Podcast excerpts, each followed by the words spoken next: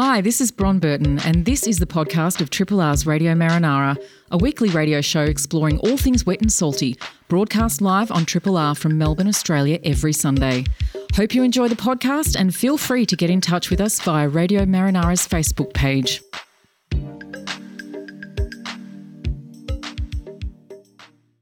And there's that music. Good morning, good morning. It is about two minutes past, one and a half minutes past the hour of nine o'clock. You're on 3 Triple R. This is Radio Marinara. I'm Anthony Boxshall. I'm Bron Burton. I'm Dr. Beach. Goodness, look at that. Hello. Three of us. I know. We haven't done this for a while. It doesn't happen very often. I know, it's lovely. It's good to see you. How are you both? I'm very well. No, you're not. Uh, well, no, yeah, I'm a bit, bit dusty actually. my, my, my team won, and you know, it has happened. yes, your team beat my team My, my team beat in your team. In very un- un- completely expected circumstances. Clo- closest margin for Melbourne winning for a while. yeah, and that's hard for you guys. It's been tough, hasn't it? It's been. If you're wondering tough. who Dr. Beach and Anthony's respective teams are, it's um, the, the Melbourne Football Club is mine. And I have the Hawthorn Hawks, who are in one of their longest premiership droughts for a long time. I, I've I, was worried in the first quarter. yeah, well, they're good at starting. Came, out. They're came, very. came out of the blocks well. I did. I was surprised. We're very surprised. I was very surprised. Anyway, that I they went haven't to got footy close. and um, I continued celebrating for a while. So on, on Radio Footy Rama, um, how about you, Bron? How's your team? oh, As bad I, as mine? I've only just stopped sobbing after Anzac Day, Oh. so that's it for me. Next subject. Let's talk about wet and salty Let's things. do that. Hey, um, speaking of which, thanks, Tim. Oh my goodness! People who are born Very in May, much. what a beautiful song. That, that, that, that, It that string of songs, that string of May Day songs. Thank you, Tim.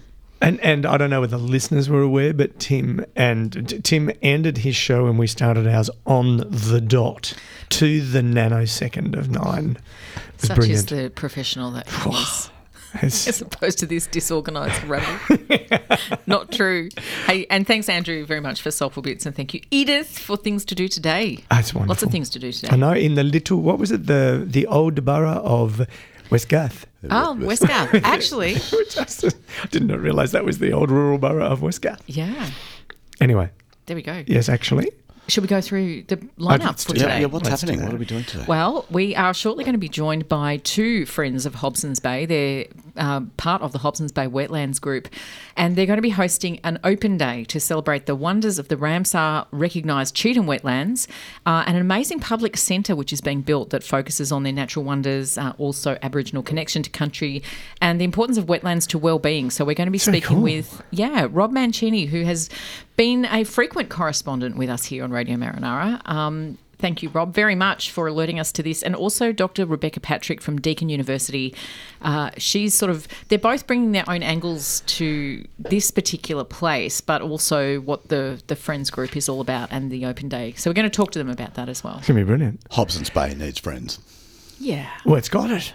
That's the wonderful thing. It's got them. And then we're going to talk about very, very large waves. Yes. So we're going to be uh, crossing to somewhere in New South Wales to speak with multi award winning surf filmmaker Tim Bonython about his soon to be released, much anticipated Big Wave Project 2, which is sequel to the 2017 The Big Wave Project. It's inspired choice for a title. It's very cryptic. It's I can't about wait. I can't wait. Very, very It's large about waves. the world's biggest waves, and this particular sequel has taken four years to make. The previous one took five years to make, and so we'll be talking to Tim about really the biggest swells in the world, where they are, and Uh, the people yeah. who want to get on them, That's which is right. extraordinary. My, my pulse is going I know, already. me too. I just think, Jesus. I know. I watched. Did you see Margaret River yesterday? They were six metre. Wow. Oh, not yesterday. Day before was six metre. Yeah. And and you know, and Kelly Slater came off saying, "Okay, that was a bit hard." You know, like, and you just kind of go, Kelly Slater, 50 years old. I Amazing. aspire to be like him when I'm fifty. Oh, whoops, I'm past that. And Um, after um, after that, we're going to wrap it up with I'm going to do a bit of science at the end. Uh, a couple of papers that have been interesting me over the last week. One of them is about Rowley Shoals. Do you know Rowley Shoals? I've heard of Rowley Shoals. Rowley Shoals. Off, It's- it's a speaking good of. WA, Yeah, off Broome, a couple Mm. of hundred k off Broome. Good name actually, Rowley Shoals. Mm. Yeah, um, that's all we're going to do. That's, that's, the that's all we're, entire we're just going to talk about that. Anyway, in- interesting reefs there, three separate reefs. Um, lagoon, temperature, high temperature in the lagoon, off the reef slope, lower temperature, perfect place Mm. to test um, different corals and their resistance to elevated temperature. Ooh. Very interesting paper which has come How out very in Science cool. Reports. Um, And then if we- birds. and then birds. Birds. terns, uh, migrating terns. Turns out that it, with Turns turns Boom, out boom. terns, uh, it's dads that lead the way mostly when they're migrating. Turns out. Yeah, it turns out. Can we? Can we? Let's try and do that joke all the way through. In That's eight out of nine cases. Ooh, okay. I'm looking forward to that. Now we're going to do the weather. Should we do the weather now? Yeah, let's do let's the do weather, the weather. and then we're going to do politics. Just we're going to give you. Uh, I'll just give you a heads up. A um, trigger warning. We're going to talk about politics. It's an election campaign. I know that kind of annoys people. It's all right though because it's about the marine environment. It's going to be very short. Yeah, it's gonna be very, very And- short. And, we promise, if anyone's about to go to sleep, please text in. We'll keep the text line open, and we'll we'll wake you up after that. I'm asleep the already. You just mentioned it. Uh, but today's Sunday. Um, it's going to be 20 degrees, mostly cloudy. Um, yeah, no rain. None tomorrow. Weather. Well, maybe a little sprinkle. 21 degrees tomorrow. 13 minimum. Tuesday's going to be windy, Bron and Anth. Uh, 21 degrees, and then showers. 16. Temperatures dropping a little bit on Wednesday. Thursday, possible, possible, possible, Possible. po- possible thunderstorm and a maximum of 13 Oh. degrees and up to 20 millimetres of rain, uh, up to 10 mils on Friday. So a bit wet later on the week, uh, but cloudy and kind of mild Did you say moment. 13 degrees? 13 degrees maximum. temp there? Uh, 8 to 13. Minimum of 18. Minimum of 8, maximum of 13 on Thursday. Possible thunderstorm. Donner and Blitzen, I can see it on my Uh-huh. screen. Um, Melbourne. and welcome if you're to heading winter. out on the water, you'll be wanting to know what's happening with the tides Mm-hmm. at Point Lonsdale, which of course represents the the um, the end of our fair bay, you know, the heads. Uh, it's last tide, low tide was at 6 a.m. this morning, and the next high tide is just going to be before 1 p.m. this afternoon. There you go. So you've got time to get down there before the what is it? The high. The high, The high. is at 12:53 p.m. Anthony, Slack will be soon. uh, I guess it will be. Yeah. Yeah, yeah.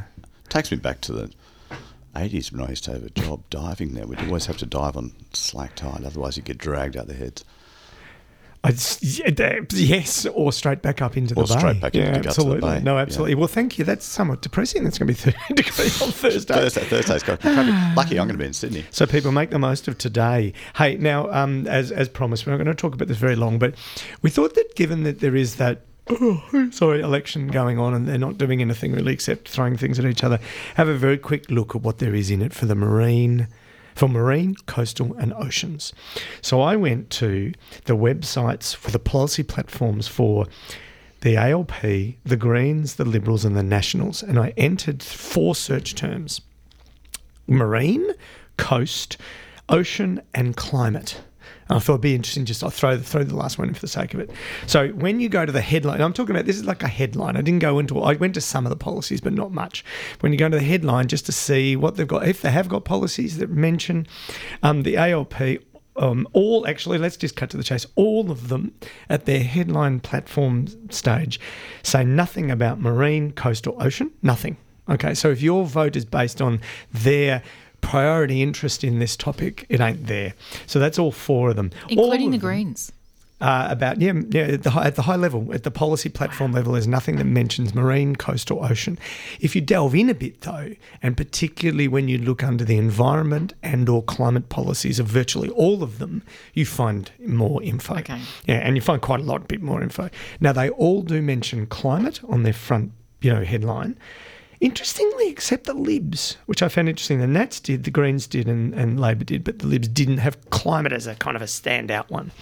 Um, anyway, then once you get into they've so let's go ALP. Lots about climate, mostly about emissions. Not much about adaptation, um, but then particularly where they do mention marine, they talk about the barrier reef, okay, and something about um, rivers and catchments. Right? So that's Labor. So, um, and they also say something about the current government dropping the ball on on MPAs, marine protected areas, and then wanting to fix that. The the Greens have a lot about climate. They have a lot in the environment, and they also mention in their climate and environment section marine and ocean. Um, they don't mention. Oh, they, yeah, pardon. They mention, mention them all: marine twice, coast five times, ocean nine times. So they've got some sense of the words being in their policy platforms. The Liberals do talk about in their environment area. They talk about um, leading the way on waste going, stopping waste going to ocean. They and and they also have committed to increase our marine park coverage to forty five percent of our oceans, which is a really interesting one. Hang Any- on, who, who was that? The Libs? The Libs, yeah. And any kind of suggestions on how they might do that? No, no, no. This is just like the literally the policy platform area. It just mentions it. Labor has a similar pledge. Right. Greens have a bigger pledge on that one. But it was interesting to find that in the Liberals' um, pledge. Then, and but but mainly again, most of their focus is on the Barrier Reef. Um, the Nats, um, they mentioned climate on their front page, which I thought was really interesting, given the general lack of discussion of climate and avoidance of talking about the, the war. Um, but they do have an actual plan that includes marine, and it's actually a plan for the Great Barrier Reef. so there's lots of mentions of marine in that. Um, they even talk about um, coast, um, but but it's pretty much centred on the Barrier Reef. Um, and, and, and that's pretty consistent for Labor, Liberal, and National. Um, although the Libs have that national park plan, which is broader, and the ALP have that plan to make them managed better, which is broader, and the Greens have quite a lot about coastal adaptation and marine. So there you go. There's the kind of like, if you if you just go and look at their policy platform at the high level, it's, It's not a lot about marine, coastal, ocean. It's not a, an election. There's going to be one on the marine, coastal, It's ocean not an vote. election priority. Yeah. Now, only a proverbial stone's throw from the Melbourne CBD, the Hobsons Bay wetlands on the lands of the Bunurong people of the southeastern Kulin Nation are home to 150 species of frogs, sorry, of fish, frogs, and up to 65,000 migratory shorebirds each year. Next weekend, the Friends of Hobsons Bay Wetlands are hosting an open day to celebrate the wetlands and an amazing public centre being built that focuses on natural wonders of the internationally recognised wetlands, Aboriginal connection to country, and the importance of the wetlands to well-being. To tell us all about the wetlands and some really exciting work underway and next weekend's open day, it's a big marinara welcome to representatives from the Friends of Hobsons Bay Wetlands, Rob Mancini and Dr. Rebecca Patrick. Good morning, Rob. Rebecca. Good morning, Rebecca, and welcome to Radio Marinara. Good morning, team. Hello. Hi, great to have you with us. Um, Rob, thought we might start with you just with a general description about the Hobsons Bay wetlands. Just a, a bit of a look at the profile. I, mentioned all of those different species of fish and frogs and all these migratory shorebirds that come through each year, but tell us a little bit about the wetlands maybe to kick off with. Well, I mean, I've always been interested in that, that area, that stretch of coast, particularly between um, uh, Altona or Williamstown, all the way from Spotswood actually to um, right through to Labrador and we have um, Cheetham, Cheetham wetlands there. And as, as we know, um, uh, critical ecosystems and basically those wetland habitats have disappeared. Well, in the last 300 years, we've lost 87% of them.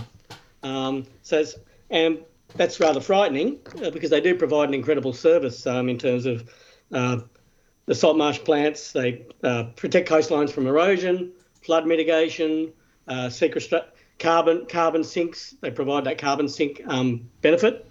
So yeah, so it's it's it's quite critical, and that's that's how this the the Hobson Bay Wetlands Centre began. Uh, our um, our wonderful dynamic chair Marilyn Olive, it was her vision originally, and um, so it's less than five years when the Hobsons Bay Wetland Centre was incorporated, and um, that's how we sort of came about. And when some like-minded individuals got together to um, try and p- push towards this vision of having this centre built um, at the right, very close to uh, things like Cheetham, Cheetham wetlands, which are internationally um, recognised and Ramsar protected wetlands. Just going back to the figure that you just mentioned before over the last 300 years, was that 80%, 87%? Uh, well, estimated about 80%, eh, 87, yeah. 87% of it is lost. And I just wanted to touch on that briefly in terms of the, the use or the former use of this particular area that might have led to such an enormous amount of loss. Um, and just going to the description for your open day, and you mentioned here that, and we'll talk about the open day in a minute, but describes the area as the delightful grounds of Truganina Explosives Re- Reserve. Um, firstly, I'm assuming there's no more expl- currently live explosives in the area. I hope not. Well, not that not not that we've found yet, but um, that that is that's our that's our current home. So that is that has been restored by the local men's shed, which is fantastic. There's two buildings there, the underkeepers and the manager's house. So there's a large tract of land there which is, has some remnant bushland on it. So that really is not so much connected to the wetland, but it is our current home. Um, and uh, we will be hopefully moving to the wetland centre uh, when that is physically built. So we um, we uh, yeah. So basically, what so we've been we've been advocating and lobbying, and um, since as I said, two, 2018 when we when we incorporated, when we incorporated, and we um, we're, we're really excited to have the Hobsons Bay City Council actually has it as one of their advocacy priorities. Um, so there we, we received uh, some feasibility um, uh, study money, which was wonderful. Um, we've even had uh, architects appointed to draw up the initial concept plans, um, and they'll be available for view on the um, the open day, and people can comment on that. But um, look, this really has the the vision is got. I have to admit, has grown beyond our members' thinking. It's actually so. Uh, it's it's much bigger, and you know that means we need more money. So that's you know a few a few a bit of a hurdle there. Um, but we have uh, council support, and we're currently um, at we're um, you know looking for partnerships with all, all levels of government and um, corporations, etc., to, to to make the vision a reality. Rebecca, I wanted to ask you about the work that you're doing because one of the, I don't know if Deakin is a former partner here, but the work that you're doing, particularly looking at the importance of wetlands for health and well-being. Can you speak to that a bit, please? Absolutely. Look, Deakin is a major partner and a proud partner of the Wetlands Centre. And uh, as uh, Rob mentioned, the vision and what is really quite unique about this centre is its explicit focus on the health benefits of wetlands for, for human health. So at Deakin, I run a research group called the Health Nature Sustainability Research Group. And as the name implies, we look at the health benefits of contact with nature. So things like environmental volunteering, green prescribing, and actually taking climate action is good for your health. So if you've got any eco anxiety, I suggest you get down to the Hobsons Bay Wetland Centre um, uh, open day next week, and and it helps promote mental health. And so that Sorry, go on. Oh no, no, I was just I, was, I didn't mean to jump in there, Rebecca, but I'm interested. Yeah. You said green prescribing. What what's a green prescription? Yeah, look, this is something that kicked off uh, over the ditch about 20 odd years ago over in New Zealand, where doctors uh, started to uh, work with patients, uh, and rather than you know adding more pills to their prescription, they said let's put some green on your script this time and let's get you out in nature because when we get you out in nature you have the you know fresh air you get opportunities for physical activity and all of the the goodies that being in in nature uh, provides for health and well-being Rebecca, that's that, that, that's a really lovely thing to say. It comes from over the dish. And you also mentioned something called eco anxiety. What, mm. what is that? Look, um, it's those eco emotions we feel when we worry about the future, when we hear about climate science, and when we hear things like what Rob said that 80% decline of our of the, the natural systems and the ecosystems that we all love so much. So it's that fear of the future, that's that worry, it's that, you know, concern we have about voting in a couple of weeks' time. I'll throw that in for good measure. Yep.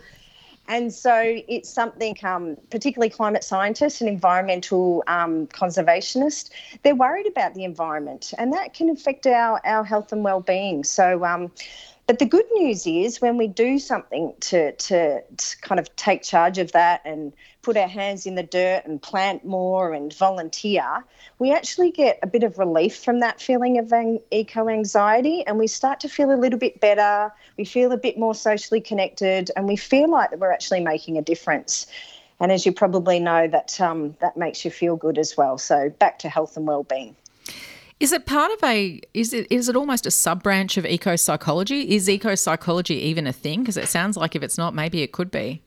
It, it, certainly is. We've got some wonderful researchers at Deakin in our psychology department, uh, environmental psychologists, and I've been working with them. I'm in health promotion.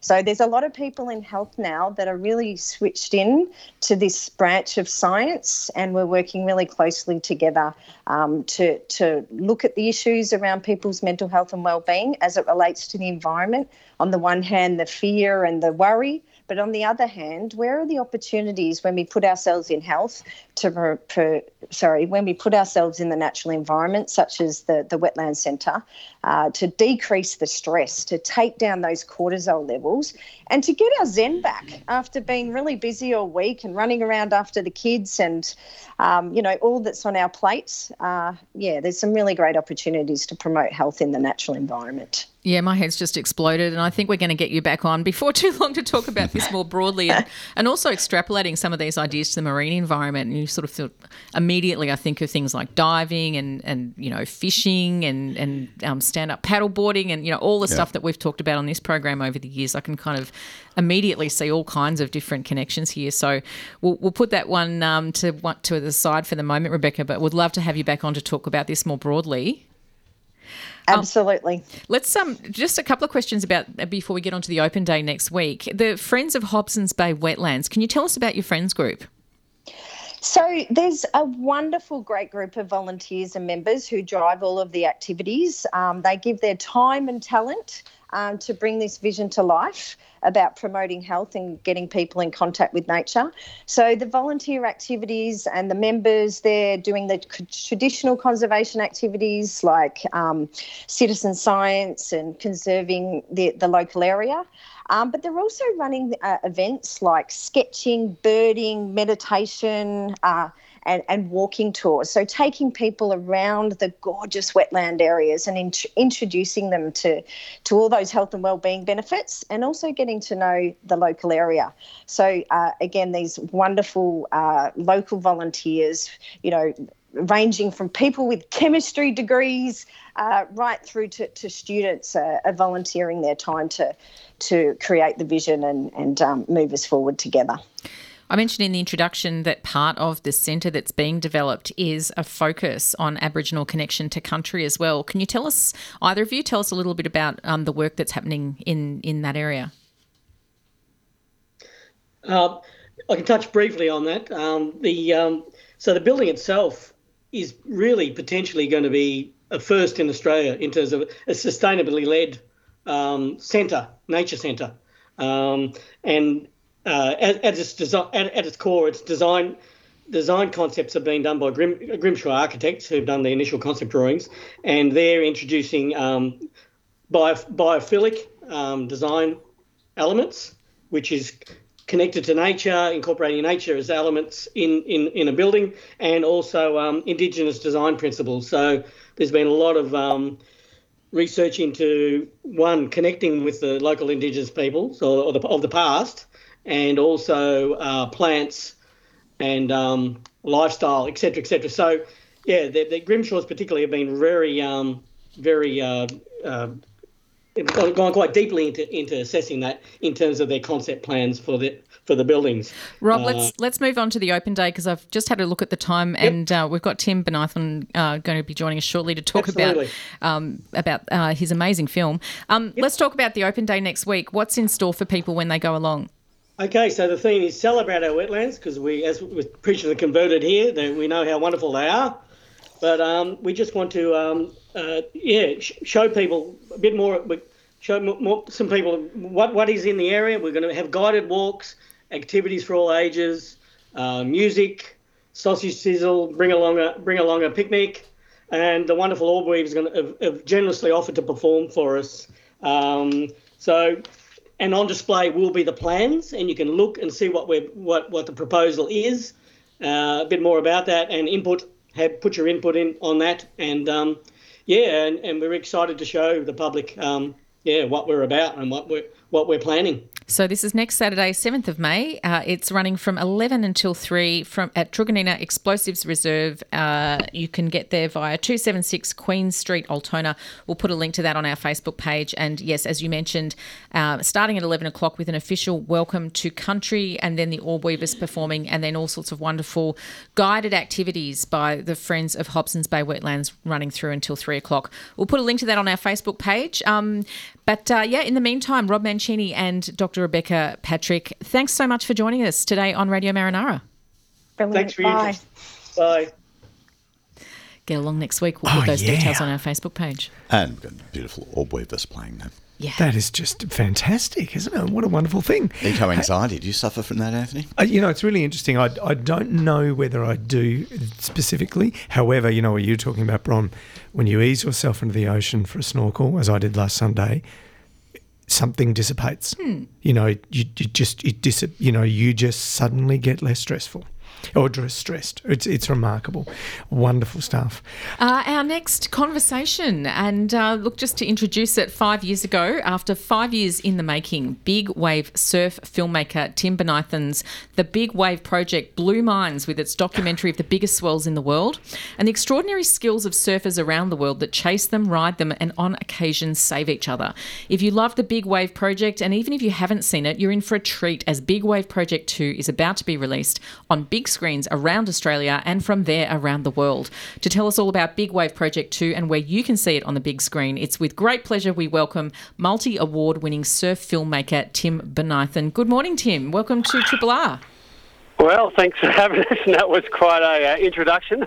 Yeah. But it's, uh, it's it's slightly true. I think I should count up the It is number of, the number of times I've said the word big. I think we're probably up to eight already. But they are. it is big. It's the biggest it gets. They're enormously big. We're looking at images here on a screen that Anthony is showing to us in the studio, and it's, I- I'm, I'm just terrified. My pulse is going up. Yeah, just yeah. watching The, him. the entire adrenaline in the studio has raised about 20, 20 metres. Uh, Hey, Tim, you've been making documentaries about big waves and the people who ride them since the 1970s. What is it about big waves that keeps drawing you in? well, you know, I think the most important part is that you know people who don't really surf will look at this footage and or these waves. And they'll just go, "Wow, that is outrageous! Like, how do they survive that kind of thing?" So, it's really um, the awe of um, and the beauty of uh, big waves. And I, I've always said to um, my audience and friends that it's really the ocean is the star, and the surfers are there to enhance it. Because when you've got a, a you know 20 metre wave at Nazare and you see this dot running down the face, you just really start to think, how in the world would you survive a, a wipeout like that when 98% of these people would walk out into chest high wa- water, and if the waves are kind of beating you in, you know, or beating you down, then you're going to go into a panic mode. So yeah, no, it's um definitely very exciting. And um, from day one, when I was got my first professional job going to Bells Beach in '81, that um, when I shot that footage. Um, at the Bells Easter Classic. Um, that was the first time I'd ever been there, and the waves were like 15 to 20 foot, pretty much the biggest waves I've ever had at the contest there. Um, and Simon Anderson brought out a three fin surfboard. Um, then I went home back to Adelaide at the time and cut this footage up um, for the surf shop there, Top of Tap Surf Shop, and showed it at the pub next door. We had a line about a mile long. I knew I was onto something good here, and um, 40 plus years, I'm still doing what I did way back at the start. So it's been a really good ride, really good ride. Where are the biggest waves in the world, Tim? You've mentioned Bells. Um, Yeah, well, no, there's, um, you know, I think, I mean, obviously the, the place that I go to a lot is Nazaré, and that's in Portugal. Um, and the reason why the waves are so big there is just because of the uh, the canyon that's under the ocean. There, you won't see it, of course, when you go there, but um, there's a canyon under. It's like the Grand Canyon, sort of under the uh, the ocean floor on the ocean floor there. And when the swells come from the northwest, and they hit that canyon, they come out triple the size. So you've got to come, like the canyon sort of faces west into Nazaré, into the lighthouse that you might have seen on the photos and videos. Um, but if it comes from the northwest, which is sort of towards Iceland, England, all that, then that's when it bounces out of the canyon, creates those huge teepee waves, and that's what makes the wave. So if you've got a 25 foot swell, from a big storm and it hits that canyon, then you can triple that size, you know. So that's why they they really are striving to get the hundred foot wave, and and there's no doubt that one day there's someone's going to ride a wave that's definitely a hundred foot. I think the problem we've got right now is exactly the science in proving it. It's a hundred foot. Plus, Yeah. you need to ride the wave, you know, So, so the just, right place. just sorry, Tim. Just uh, I'm just doing the calculation in my head. That is for those who are you know younger than the rest of us. That is thirty. It's over thirty meters. That's right. feet. Very, very big. Yeah, yeah, yeah. And some of the footage, it almost looks like um, uh, it looks like you're standing next to a very tall building as the wave is coming over. That's right. And and the ultimate angle for me is to shoot that from the water, you know. And uh, the crazy part is it's it, the waves come in any angle uh, in any place um, out there because it's a beach break. So when those waves come out of the canyon and sit up on the uh, the, the sand banks in, in you know in the water, which is literally only 300 meters or 200 meters off the beach. Um, then then you really uh, you, to do that you need a really good driver. So I say this: you need a really good driver that understands the ocean when you're sitting on the back of the ski, Yep. and you need to know that your jet ski is not going to break down. So you- Uh, there's probably a few more things on my mind at the same time, but anyway, yeah. yeah. Yeah. So, so it is. Well, you got to know how to deal with it. You you're got on- know you're on how a jet ski. Yeah, so I sit on the jet ski, but it's not all the time. Like last year, uh, well, last season I was there shooting for myself, and I've always shot for myself, always retained my own rights. But I was also shooting for the HBO show um, Hundred Foot Wave, and so they get all access to my cards, which will come out later on. But at the moment, um, yeah, so I was more doing the land angle. They had a professional water cameraman. That's all he does is has a really good driver and a ski specifically made for shooting from the water. So, you know, it's very doable, but it's I got to tell you, it's very scary, and um, you you don't sleep too well. You know, the night before when you know that there's going to be an 80 foot surf the next day. You know, 20 to 30 meter waves coming at you. There must be a huge amount of planning that goes into something like this, Tim, for every single shoot that you do, you know, lining up. Exactly. Yeah, that's right. And and then also dealing with the unexpected because I'm assuming that happens a fair bit too. Well, you know, through experience, you don't want it to happen at all. But um, and you know, I mean, the unexpected certainly has happened in, in plenty of opportunity situations, an opportunity that's for sure. But um, I, you know, I was on a boat at um, just off Bells a couple of years ago for a um, Jeep commercial, and uh, and the swell was building, and we were sitting on the inside. And I said to the driver, I said, mate, I don't know, but I can see it looks like a big set coming, so keep an eye on it because this guy was jumping out of a helicopter and then he was parachuting to the wave and then releasing the parachute and landing on the wave and surfing. That was the objective, right? Well, the objective didn't happen, and uh, and then this set came that was like 10, 12 foot, and we were sitting on the inside. We Oh. went up the face, the whole boat boat flipped, and I was stuck inside the boat. Oh. And I had my wetsuit half on. This is not a jet ski because normally a jet ski we can Yeah. run out of that, but this was a special. I think it's called a. Um, it's a boat that's sort of normally utilised by clubbies, and it has wheels on. I can't think of the name of it, but anyway, so the boat's not that fast, you know. And um, so anyway, the boat flipped. I'm stuck underneath, and uh, and I, it took me about 40 seconds to release my jacket that had wrapped around the back of the. Oh, there was a kind of a, a, a, mount that went around the back of the engine. It got stuck around the mount there, so. I was starting to realise that I better get out of this jacket before um, I, I, I get stuck here forever, you know, and literally drown. Anyway, I got out and uh, came up, and then there was another big set coming through, and everyone was screaming because there was a few of us on the boat, including a paramedic, and um, and you know, just watch out the boat, you come, watch out, there's another wave coming, and like, so yeah. Luckily, um, it ended up being okay. But with the driver of the boat, um, that thing that caught my jacket cracked him in the head, and he literally had his scalp floating, flapping. Oh, jeez. with the, Can I- it was pretty hair. I got horrific. Can I just say I know Bron, Bron, blown out Bron's um, totally planned interview. That that there's some footage on some of the trailers, Tim, of of the jet skis going up the waves and almost slowing down. You know, the the wave is getting so steep. Is that when the driver just turns it round and gets the hell out of it? Well, sometimes, I mean, a good driver would know that if it's going to break within, um, you know, that when you're going up, then uh, he'll drive out of there before that happens because that's the last thing you need to happen is the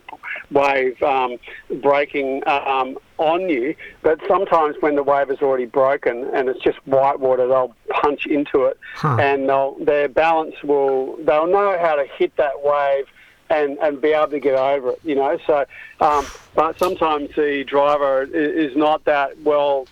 Uh, he doesn't understand the situation as well as he should, and you, you know he'll drive in there, and then that'll roll the ski over, and the next thing your ski's upside down. Another set comes, and yeah, but there's been plenty of moments in um, in in like in the film that you see where like you know Alex Botelho is um, is a very well-known Portuguese big wave surfer, and they were in a an event there, WSL event, um, big wave challenge, and. Uh, and they were running out of the zone because he'd wiped out on the wave on the inside, so his driver. See, when you're tow surfing, there's two people. There's the person that tows you into the wave, and then you, you the, the surfer.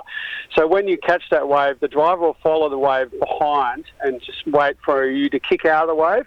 Or if you wipe out, then obviously he's got to go in and get you. That's his objective. Uh, in this case, he picked up Alex and then raced across the le- level of the beach, know, racing uh, north um, up along the beach, and then there was this wave that actually come sideways into the like literally side on to the wave going towards the beach, and they hit that that um, white white water wave, and then they both ex- like got bucked off their ski, like literally thrown 10, 15 feet in the air, and both of them came crashing down on the jet ski. Alex hit the jet ski obviously with his head and knocked himself out, oh. and then it was 10 minutes later, and he was like rolling around in the water, you know, face in the water, you know, so he was drowning big time, and they really needed to get to him as quick as possible. Um, luckily, they finally got to him and saved his life, but he's been rattled ever since. You know, it's been pretty traumatic for him, and stuff like that happens even for the best guys. So, you know, you just got to be prepared for the worst case scenario and uh, yeah, as I say, shit happens. So it happens there too, big time. How many film crews do you have out there, uh, Tim, when you're shooting? Do you have? It's almost like you'd need a, a, film crew to shoot a film crew, if that makes sense. well, we did that with Foxtel. We did a show called Swell Chasers, and uh, that was uh, really about me and the logistics of getting to a swell and to be in the exact right spot when the best biggest waves come. Because that's the job of your of what I do is to capture that moment. And uh, so really I'm a one man band. And um, when I go overseas or when anywhere it's kind of up to me to do it um, in every way possible. So I'm there to do the interviews on the surfers the logistics of getting there, um, connecting with the, the uh, surf forecasters, um, and just go on the journey. It's a kind of um, a POV, a point of view, but it's done by me from the moment I decide that I'm going on this trip to actually getting on the plane and then to arriving, meeting up with the, the people and the surfers that I go with, and then in the lineup and um, get, getting that shot, and then post interviews at the end. So really, I don't rely on other crews to I, you know, it's not a big budget thing. You know, for me, it's a I'm a one man band and um, I do it all on my own and, um, I've been doing it for so long and it's yeah it's really exciting I love doing it and uh, yeah my plan is to keep doing it for as long as I can. If you've just uh, tuned in, we're speaking with Tim Bonython about his latest anticipated film, The Big Wave Project 2. Um, it's uh, we'll give some details in just a minute of where it's screening because it kicks off this week, uh, which is very exciting, and it's one of those films that you really need to see on the big screen. Tim. Yeah, that's right. You know, I mean, it's not all about Nazare. I mean, big wave surfing is one of the most amazing sports on the on the planet. Really, you know, when people when they announce a, there's going to be an event or some kind of big wave moment, um, and and everybody knows it's it's going to happen, then people want to see that stuff. You know, like it's just such a beautiful, um, dramatic sport to document. And so, and the whole world has different locations. Like in Hawaii, you've got Pe'ahi, which is Jaws. You've got Pipeline, Waimea Bay. Portugal, as I said, you've got um, Nazare, you've got a bunch of what they call slabs over there. And then Ireland, you've got one of the most amazing uh, reef breaks called Mullaghmore. Uh, Spain has waves, Morocco has waves.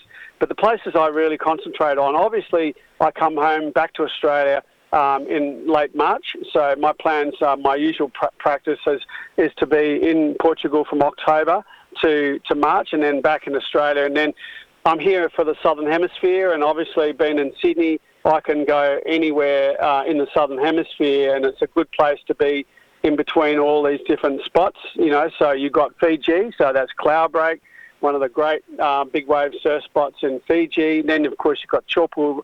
Chopu in Tahiti right now is breaking. Like it's just, you know, 10, 12 foot.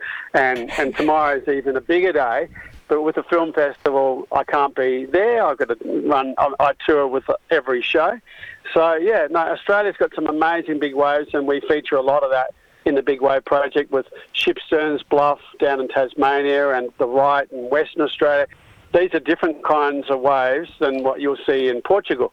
So these are really like those two waves, ship Shipsterns and the Right, are just crazy slabs with great big lumps of water hitting a reef abruptly and just creating these biggest barrels and uh, and so cinematic, wow. you know. Yeah, so I like to. I've got the best of all worlds. You know, there's so many amazing spots to document, and I've been doing it all my life. And um, yeah, that's my story. Is it's all about big waves. So it's a, naturally uh, we called it the Big Wave Project, and um, and so here we go into the sport um, the second time round, and the sport's evolving every year. It's it's going to new levels, and uh, incredible athletes that surf these waves, and uh, you know that's what makes it so amazing is that um, it's such an organic sport. It's not the Mick Fannings and the Kelly Slaters. It's just like your tradie down the road that you wouldn't even know surf might surf some of the biggest waves on the planet, and that a lot of these guys do that. You know, like that's they don't rely on a, paycheck at the end of the day. They do it because they love it. Let's get to the details. The Big Wave Project 2, four years in the making, 6K and 8K ocean cinematography, kicks off this week uh, in Melbourne at the Astor uh, on Tuesday, uh, May 3rd. So this coming Tuesday at 7 o'clock. Then at Geelong Village Cinema, May the 4th at uh, Star Wars Day at um, at 6.30. So uh, tipping you'll get quite quite a lot of Surf Coast uh, people listening to this program heading along to the Geelong screening. Um, from there it goes to Hobart and then from there to South Australia and then basically around the country. And Tim, I believe you're going to be at every screening. Yeah, that's that's you know, surf movies have always been like that from the beginning. Is the filmmaker tends to be um, at the show. So, like back in the early days, it was all on Super 8, and so I'd go home and edit it and um, have a projector there and a microphone in one hand and uh, set the projector up and run the raw footage on the screen. And so I would host it, and that's exactly what we're doing um, this time round. And I've always done it like that. And that's what makes it really unique. Is it's a, it's pretty much the way surf movies were made back in the old days. And yeah. uh, here we are, 2022, and you know back at the Astor Cinema at St Kilda on, on Tuesday night, and then uh, Geelong on Wednesday. So yeah, so I'll be there. We've got some door prizes, and uh, it's, a, it's, a, real night Love out. It. Love it. Fantastic. And I should also mention narrated by former world number one champion uh, Tom Carroll. Um, That's and right. last question, Tim: Will there be a Big Wave Project three? um, you know, I'm working my YouTube channel a lot now. A lot of people really want um, content sort of shot as it happens. So we're p- pushing my YouTube content, which is on Surfing Visions. And so the last trip I went down to Shipsterns two weeks ago and um, and shot shippies down there. But I think we'll be still really pushing the uh, YouTube channel and more so these days. I have 50,000 subscribers, which is fantastic. But I've been working on a new project called the Surfing Symphony, which is going to be uh, unique um, vision uh, from all these amazing spots, but with live music and.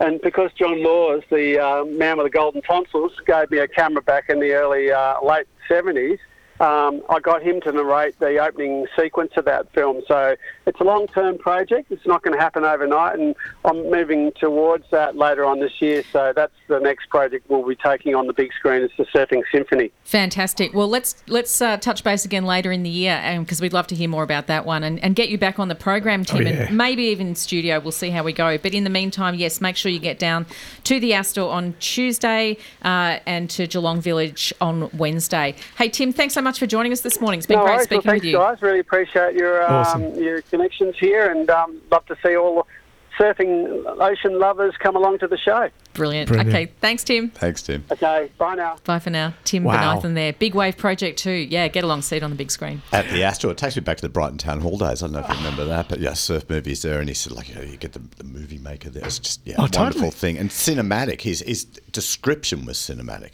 We're going to play a couple of messages, then we're going to be back with a very, very quick, a very quick, uh, lab, session. very quick life's a beach. At this time of year, VACCA, the Victorian Aboriginal Childcare Agency, invites people to host a morning tea for culture with close friends at work, school, or place of worship. Morning Tea for Culture is a chance to learn more about Aboriginal culture and issues facing Aboriginal people, while fundraising to help children in VACCA's care to heal and connect to culture. For more information on how to host a morning tea or to make a donation, head to vacca.org. Triple R sponsors.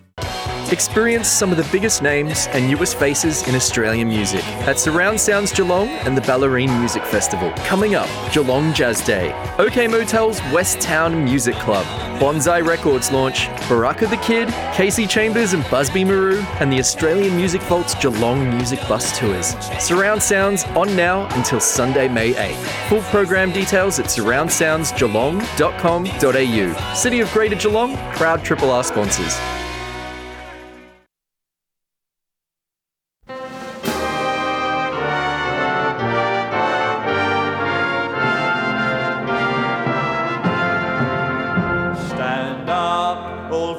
Victims